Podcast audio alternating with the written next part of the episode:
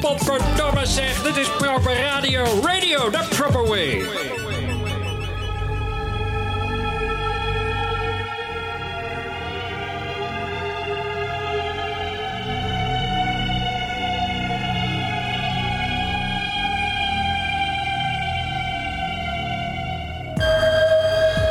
Wanneer je je oor in de modder drukt, hoor je eerst de zee.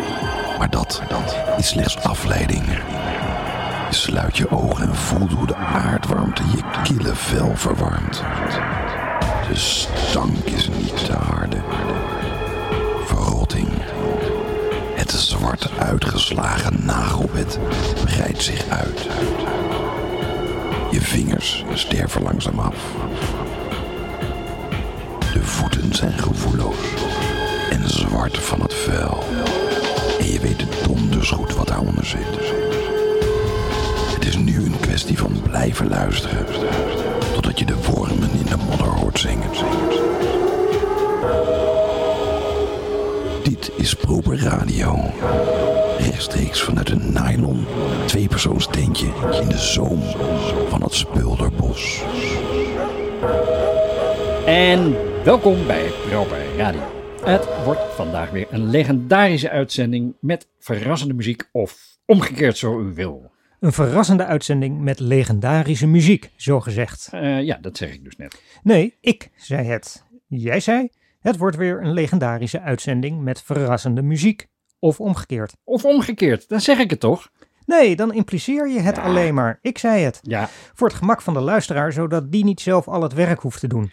Hij of zij krijgt het al moeilijk genoeg straks. ja, nee, ja, jezus, als we zo gaan... Weet je wat, ik begin wel even opnieuw. Ja, oké, doe maar. En welkom bij Proper Radio. Het wordt vandaag weer een spannende uitzending met fijne muziek. Want deze week onder meer T.S. Eliot in Houd het Boek Omhoog. De Watersnoodramp in Luisteren naar de Radio.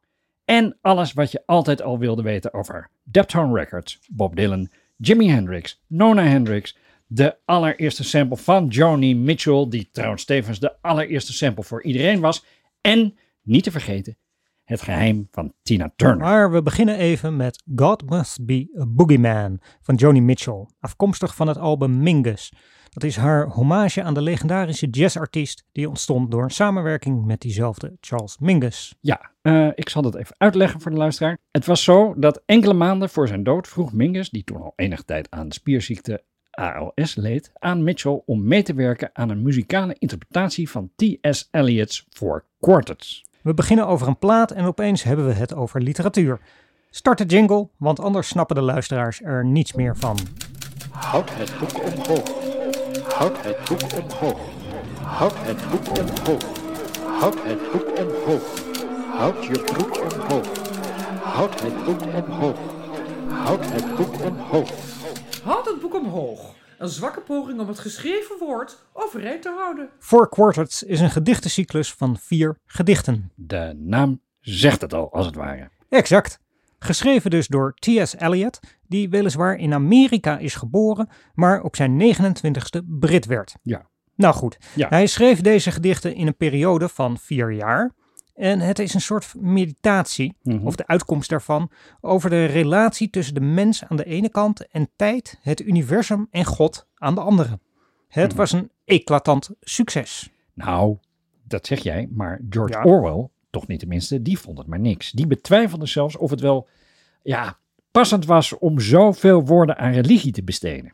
Ja, nou ja, goed. Kijk, eh, George Orwell die had dan wel gelijk toen hij 1984 schreef. Maar het was ook wel een beetje een vervelende zeur hoor. Hmm. En bovendien had Eliot, die destijds directeur was bij uitgeverij Faber en Faber. Ja. En die had net Orwell's werk Animal Farm afgewezen voor publicatie. Eh, want hij vond dat eh, veel te trotskistisch. En hij wilde Stalin niet afvallen. Want het was het midden van de oorlog. Of het einde van de oorlog. En Stalin wordt in Animal Farm door Orwell getypeerd als een brute beer. Eh, die beer waar eh, Orwell het over had in. Animal Farm, dat is dus niet een, een beerbeer, maar eh, een beer zoals een varkensmannetje. En niet zoals Bolleke of eh, Winnie the Pooh, Carlegol. Want die hebben natuurlijk een hoge knuffelfactor. En dat had de beer van Orwell nou juist niet. Net zoals Stalin, eh ja. for that matter. En die afwijzingsbrief die Eliot schreef aan Orwell, eh, die eigenlijk Eric Blair heette trouwens. eh, die is overigens interessant omdat hij daarin ook schrijft dat het verhaal de lezer grijpt op dezelfde manier zoals Gulliver's Travels dat doet.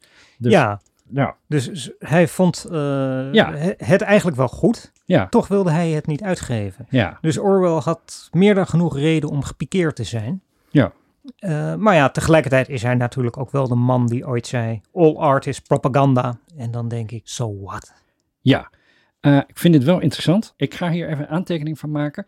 eh, want anders dwalen we echt te ver af. Dan komen we daar een volgende keer, komen, binnenkort komen we hierop terug, luisteraars. Maar nu gaan we even terug naar Four Quartets. Want dat werk, dat is geschreven eh, met voordrachten in gedachten. En daarom kunnen we mooi een stukje luisteren. Van het eerste gedicht, Burnt Norton, zoals voorgedragen door de onvolprezen Jeremy Irons. Time present and time past are both perhaps present in time future, and time future contained in time past.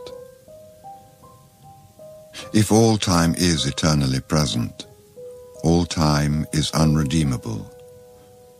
What might have been is an abstraction remaining a perpetual possibility only in a world of speculation.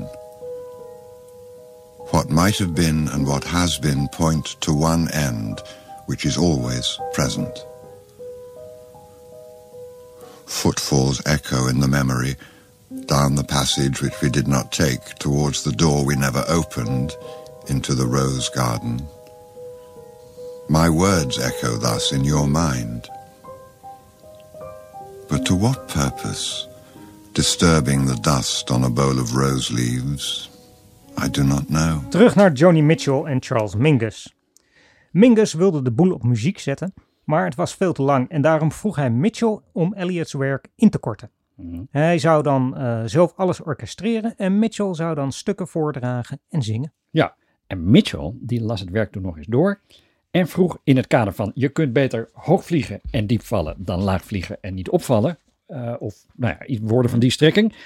In het kader daarvan vroeg zij dus aan Mingus, waarom vat ik niet gewoon de Bijbel samen? En dan maken we daar een eh, musical van. En dat inspireerde Mingus dan weer tot zes melodieën. Mhm. Joni 1 tot en met 6. Ja. Later werkten ze die samen uit en uiteindelijk dook Mitchell de studio in met onder andere Herbie Hancock, Wayne Shorter en bassist Jacob Pastorius. Het jazzresultaat loog er niet om natuurlijk met deze eh line-up. Zeker niet. Nee, ehm, Mingus is uiteindelijk echt wel een heel bijzonder album geworden en een welverdiende hommage aan de componist, zoals dat heet. Zeker. En ik vind het dan ook wel weer typisch Mingus dat hij dus meeschreef aan zijn eigen eerbetoon. Dit is God Must Be a Boogeyman, want dat is dan weer geïnspireerd op het begin van de Charles Mingus autobiografie Beneath the Underdog. Ja, en dat schrijf ik dan ook even op, want dat bewaren we ook voor de volgende keer. Want eh, we, Nou ja, we oké. lopen nu al een beetje uit eh, het schema. Maar hier dus de plaat. Eerst, eerste plaat nu.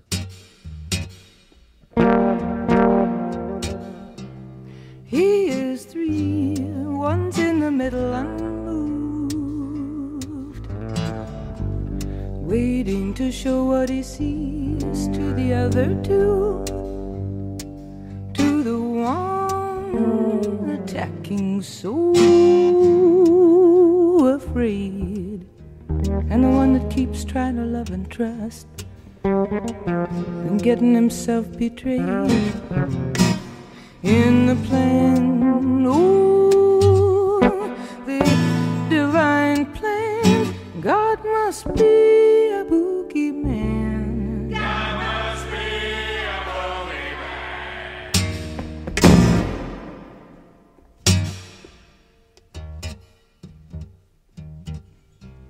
One so sweet, so overly loving and gentle.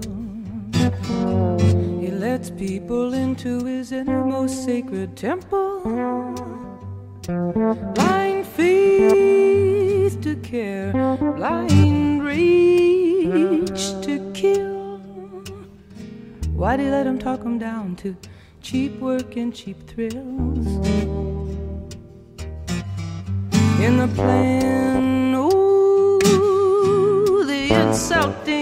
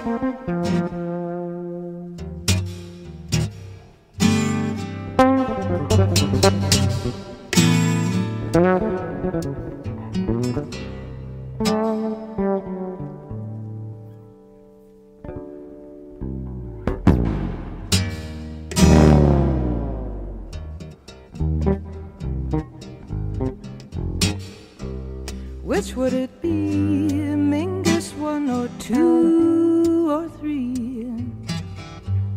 Which one do you think he'd want the world to see? Well, world opinions not a lot of help when a man's only trying to find out how to feel about himself in the plan. Ooh, the cockeyed plan. God must be a boogeyman. Nog even door over Johnny Mitchell, want ehm, daar hadden we het natuurlijk niet zomaar over. Want ehm, een paar jaar eerder bracht zij dus een eigen plaat uit, die heet The Hissing of Summer Lawns. En nou, dat is een belangrijk werk in haar en niet in de laatste plaats, omdat ze daarmee bij het singer-songwriter genre vandaan bewoog en richting de jazz begon te gaan. En daarmee is die plaat, van vijf jaar eerder dus, eigenlijk de eerste aanzet tot het album Mingus. En daar luisteren we dus net een track van. Overigens las ik laatst een verhaal over de Hissing of Summer Lawns, waarin ze schreven dat het een plaat is die je beter kunt lezen dan luisteren. Nou. Ja, Kut- eh. Ja, nee, ik vind het ook een beetje eh, een zure opmerking natuurlijk. En het zal je maar gezegd worden als muzikant. Ja. Maar ja, aan de andere kant moest ik dan toch ook een beetje denken aan, eh, aan Bob Dylan. Je wel, Die kan je soms ook beter lezen dan horen. Tenminste, dat heb ik. geweldige schrijver, prachtige teksten, schitterende composities. Maar ja, die stem. We kunnen niet allemaal eh, eh, als een engeltje zingen zoals eh, Whitney Houston dat kon, om eens iemand te noemen. Ehm, En daar was het werk van Dylan denk ik ook niet beter van geworden per se. Ehm, het gaat bij Dylan nu eenmaal meer om, om, om nou ja, dictie, zeggingskracht. Kan zijn, maar hij heeft Mhm. natuurlijk ook niet voor niets de Nobelprijs voor de literatuur gekregen en niet die voor de muziek. Ja, maar dat laatste dat is dan wel weer logisch, want het bestaat niet. Bob Dylan niet? Eh, Bob- Dylan wel, voor zover ik weet, maar de Nobelprijs voor de muziek niet. Nee? Nee. Hè? Nou ja, ja eh, is er gewoon niet. Echt niet? Nee, echt niet. Die voor de kunst in het algemeen dan, die, die hadden ze toch ook aan hem kunnen geven? Ja, dat Dan? hadden ze kunnen doen, waar het niet Ja. dat die ook niet bestaat. Waarom niet? Ehm, ja, waarom niet, weet ik dat. Eh, misschien hield Nobel meer van lezen dan van kunst of muziek. Of misschien, dat kan natuurlijk heel goed, dat hij doof was geworden. Want hij heeft bij de uitvinding van de dynamiet, ehm, dat eh, zal ik mee Ja. geëxperimenteerd hebben met alle knallen van dien. En de, voordat je dat allemaal goed hebt. Ehm, dus Ja, daarom doof geworden. Dat En zou dus, natuurlijk ja. inderdaad best kunnen. ja. Wist jij trouwens dat de eh, Nobelprijs voor de economie eigenlijk helemaal geen Nobelprijs is? Nee? Nee. Officieel heet die namelijk de prijs van de Zweedse Rijksbank voor Economie ter nagedachtenis aan Alfred Nobel. En die wordt dus pas sinds 1969 uitgereikt. Maar Freddy Nobel heeft daar dus helemaal niets mee te maken gehad, want die was allang dood. En sowieso, die hele prijs is pas in het leven geroepen toen hij al dood was. Eh, maar in zijn testament had hij wel opgenomen Dat, wat, eh, nou ja, literatuur en de hele bende. Ja, Maar dus niet de muziek. en ook niet de kunst en ook niet de economie. Nou goed, Maar- via de achterdeur is er dus toch nog wel een Nobelprijs voor de muziek te verzinnen. Eh, want er bestaat ook nog zoiets als de Zweedse Polar Music Prize. En daar hebben we het toen al een keer eerder over gehad toen eh, Iggy Pop die had Ja. gewonnen. Die uitzending valt ook gewoon terug te luisteren goed, bij Proper eh, Radio luisteraars. Natuurlijk nu niet afdwalen, want nee? ja, nee, Nee. zo vergeet ik echt mijn hele punt. Ja, want- want wat ik eigenlijk wilde zeggen, Ja. en wat mijn punt is, Ja. is dat één liedje van Bob Dylan, weet je, dat, dat gaat nog wel. Maar een hele plaat met die krassend krijt op schoolbordstem, daar moet ik toch echt even voor gaan zitten hoor. Ja. Soms weet je niet of hij zingt of dat het zijn mondharmonica is die piepend uit elkaar scheurt. Ja. En daarom is het dus zo fijn dat er ook andere mensen zijn die die nummers ook hebben opgenomen. En dat vaak op een manier hebben gedaan die Dylan zelf niet zou kunnen, maar misschien best gewild zou hebben. Oh, zeker. Ja. Eh, ik denk dat, nou, misschien had Dylan toch wel als Whitney, Whitney Houston eh, hebben kunnen zingen. Maar goed, dat is niet zo. Maar ehm, denk nou bijvoorbeeld, neem, neem All Along the Watchtower van de Jimi Hendrix Experience. Ja. Die uitvoering is zo geweldig, perfect en tijdloos, dat heel veel mensen weten niet eens dat het eigenlijk een nummer van Dylan is.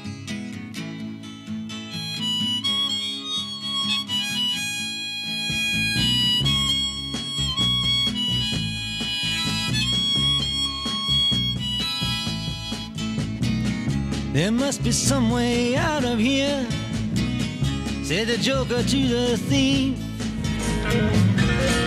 There's too much confusion. I can't get no relief. Businessman there drink my wine. Plowman dig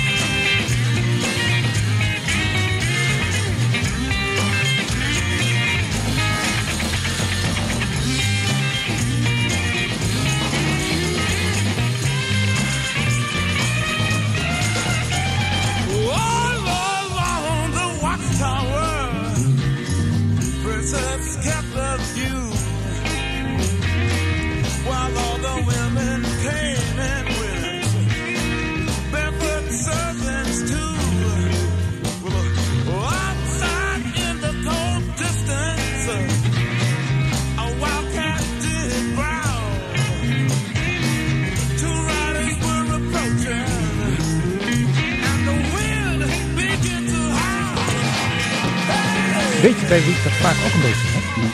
Neil Young. Hm. Eh, Ook zo'n ja, geweldige songwriter, Mhm. mooie composities.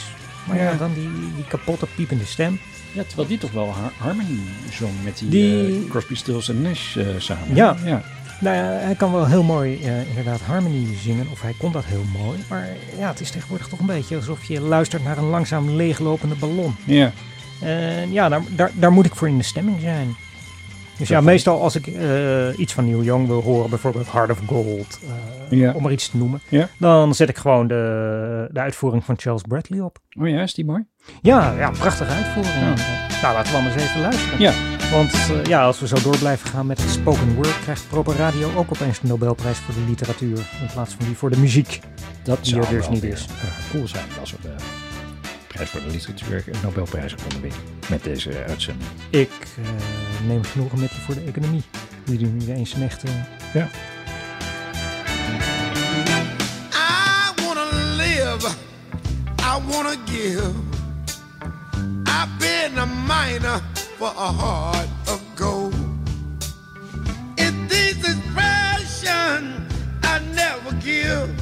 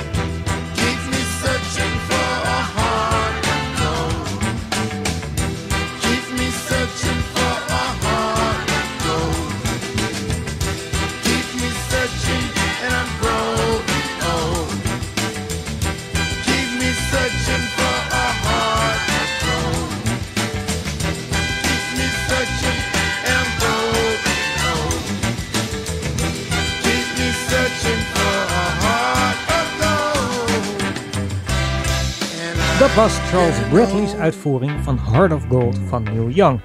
Een nummer dat afkomstig is van Bradley's debuutplaat uit 2011, No Time for Dreaming. Toen die plaat uitkwam was Bradley al 62 trouwens. Hmm. Hij stond al sinds zijn 14e op de planken, maar is nooit doorgebroken. Hij had allerlei baantjes, was een hele tijd dakloos, leefde op straat en Hmm. verdiende zijn geld onder andere door op te treden als James Brown-imitator. Iemand dus die toch niet mag ontbreken in wat inmiddels een beetje de grote proper radio naspeelshow lijkt te gaan worden. Ja, zeker niet, zeker niet. Het is wel grappig als je, eh, weet je, ik heb hem wel eens eh, inderdaad James Brown horen nadoen. Mhm. Dat doet hij heel goed.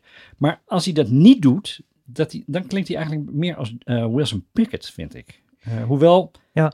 ja, misschien komt dat Ja. ook een beetje door die blazersarrangementen. hè. Die doen weer erg denken aan eh, de Memphis Soul van Stax Records met MG's en zo. En de, en de MG's waren natuurlijk ook de huisband van Stax en namen met eh, Wilson Pickett een aantal van zijn hits eh, op. Dus ja, dat is ergens wel logisch. Ja, Ja. bekijk hier eh, de hoes even wat beter. Hmm. Is dat Bradley op deze plaat begeleid wordt door de Manahan Street Band Ja. uit New York. Ja. Dat, is, dat is een band die deels zijn oorsprong heeft in een soort van Fela Kuti naspeelband. Antiballas. Ja. Eh, Antiballas zingt eh, voor de luisteraars zelfs met een soort van Nigeriaans accent in Pidgin English, hoewel ze gewoon 100% made in de US of A zijn. Ja, zo zie je maar weer eigenlijk. Hè, dat in de muziek alles met alles samenhangt. En als je het goed doet, de ene noot automatisch volgt uit de vorige. Of uit de volgende. Want dat kan ook. En dat komt door de tijd-ruimte komen. Maar gewoon eh, verder met je verhaal. Graag, eh, want over Charles Bradley is nog veel meer te vertellen. Er is, eh, ga ik niet allemaal doen, hoeft Nee. ook niet, want er is een hele mooie do- documentaire over hem gemaakt in 2012. En ja, hoe heet Soul in America. Oké. Daarin wordt uiteraard uitgebreid ingegaan op zijn jaren als James Brown-imitator. Hmm. Ook ja, over hoe het toch komt dat deze man pas zo laat in zijn leven is ontdekt. Ja. Het is ook een beetje treurig dat Bradley niet heel veel tijd gegund was om van zijn succes te genieten. Want in 2017 overleed hij aan maagkanker. Dus hij Ja. heeft ja, iets van vijf jaar eh, Ja. Ja. opgetreden onder eigen naam. Ja. Nu denk ik van misschien, eh, ik weet een nummer, eh, dan draaien we Star Chaser. Want dat, dat was hij natuurlijk eigenlijk zijn hele leven. Ja, En dat Star Chaser, dat komt van het vorig jaar verschenen album The Exciting Sounds of the Manahan Street Band.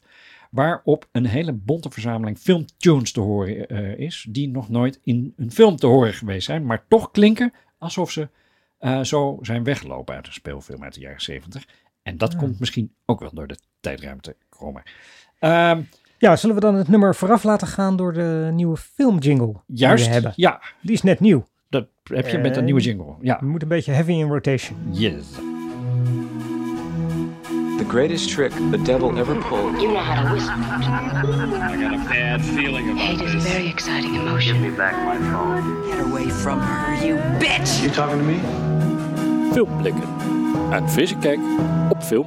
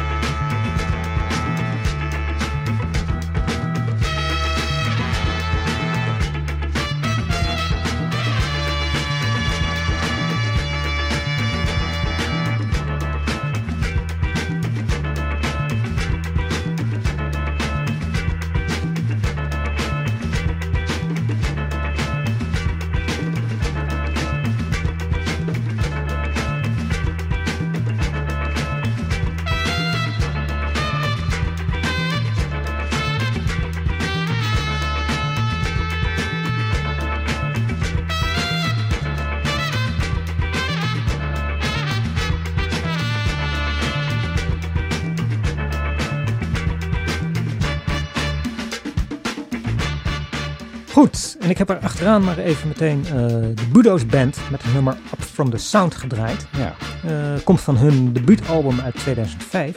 Want als ik zeg dat de Manahan Street Band een afrofunk band is, dan kijkt iedereen me toch een beetje glazig aan. Ja, en dat dacht je op te lossen door een andere plaat te draaien die er niets Ja. mee te maken heeft? Ja. ja? Oh. Die heeft er wel degelijk iets mee te maken, want de bandleider en de oprichter van Manahan Street Band, Thomas Branagh, Ja. is dat, die speelt dus ook mee met de Budo's Band. Ja. En de trompetist en de bassist van de Budo's Band komen dan weer uit Antibalas. Ja. En die spelen Afrobeat, zoals ik al zei. Ja. Maar misschien maak ik het eh, te ingewikkeld voor de luisteraar. Eh, nou, ik wilde het niet zeggen, maar, Nou, doe het dan maar, niet. maar ja. Maar goed, eh, kijk, al die bands, om het samen te vatten, die zitten dus ook gewoon bij Deptone Records, het platenlabel. En zo is wat ogenschijnlijk chaos is, toch gewoon orde, mits je met de juiste blik kijkt. Ja. Oké, en daarom dan nu het nummer How Do I Let a Good Man Down van Sharon Jones en de Dap Kings. Want ook van de Dap Kings naar Deptone Records is het maar een kleine stap.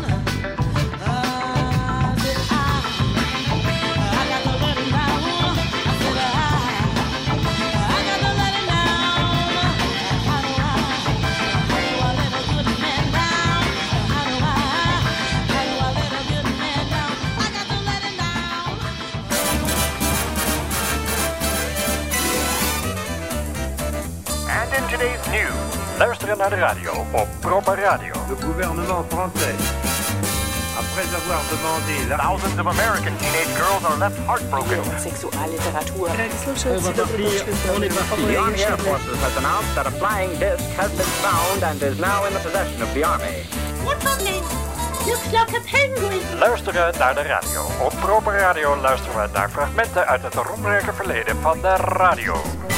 There's a half mile. Otherwise, traffic's moving pretty freely into London this morning. It's 8:33, 10 degrees, and a nice mild day to start the week. En omdat we nu toch in een soort trip down memory lane zitten, hoewel deze plaat van Sharon Jones dus verscheen in 2005, dacht ik, misschien ook maar een stukje radio te luisteren dat al enige tijd terug werd uitgezonden. In 1953 om precies te zijn. En ga er maar eens goed voor zitten, want de omroeper die nam er in die tijd goed de tijd voor. Eh, want zo ging dat toen. Goedemorgen luisteraars, hier is Hilversum Nederland. Het is vandaag 1 februari 1953. De nieuwsdienst voor de Nederlandse Radio-Unie verzorgd door het Algemeen Nederlands Persbureau ANP begint de uitzendingen van vandaag met nieuws in beide programma's. In verscheidene plaatsen in het westen van het land is een noodtoestand ontstaan door abnormaal hoge waterstand. Mededelingen hierover van uiteenlopende ernst bereikten ons tot nu toe uit Zwijndrecht, Dordrecht, Rotterdam, Maasluis, Willemstad, Katzand, Melissant, Kruiningen, Texel. Het KNMI schrijft de abnormaal hoge waterstanden toe aan het feit dat de storm gepaard ging met springtijd. Intussen neemt de storm langzaam af. Het hoogtepunt van de zeer zware storm is ons land gepasseerd.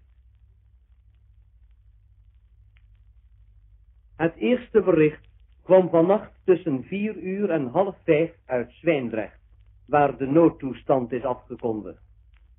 Het water sloeg over de ringdijk. Alle fabriekssirenes loeiden en de kerkklokken luiden.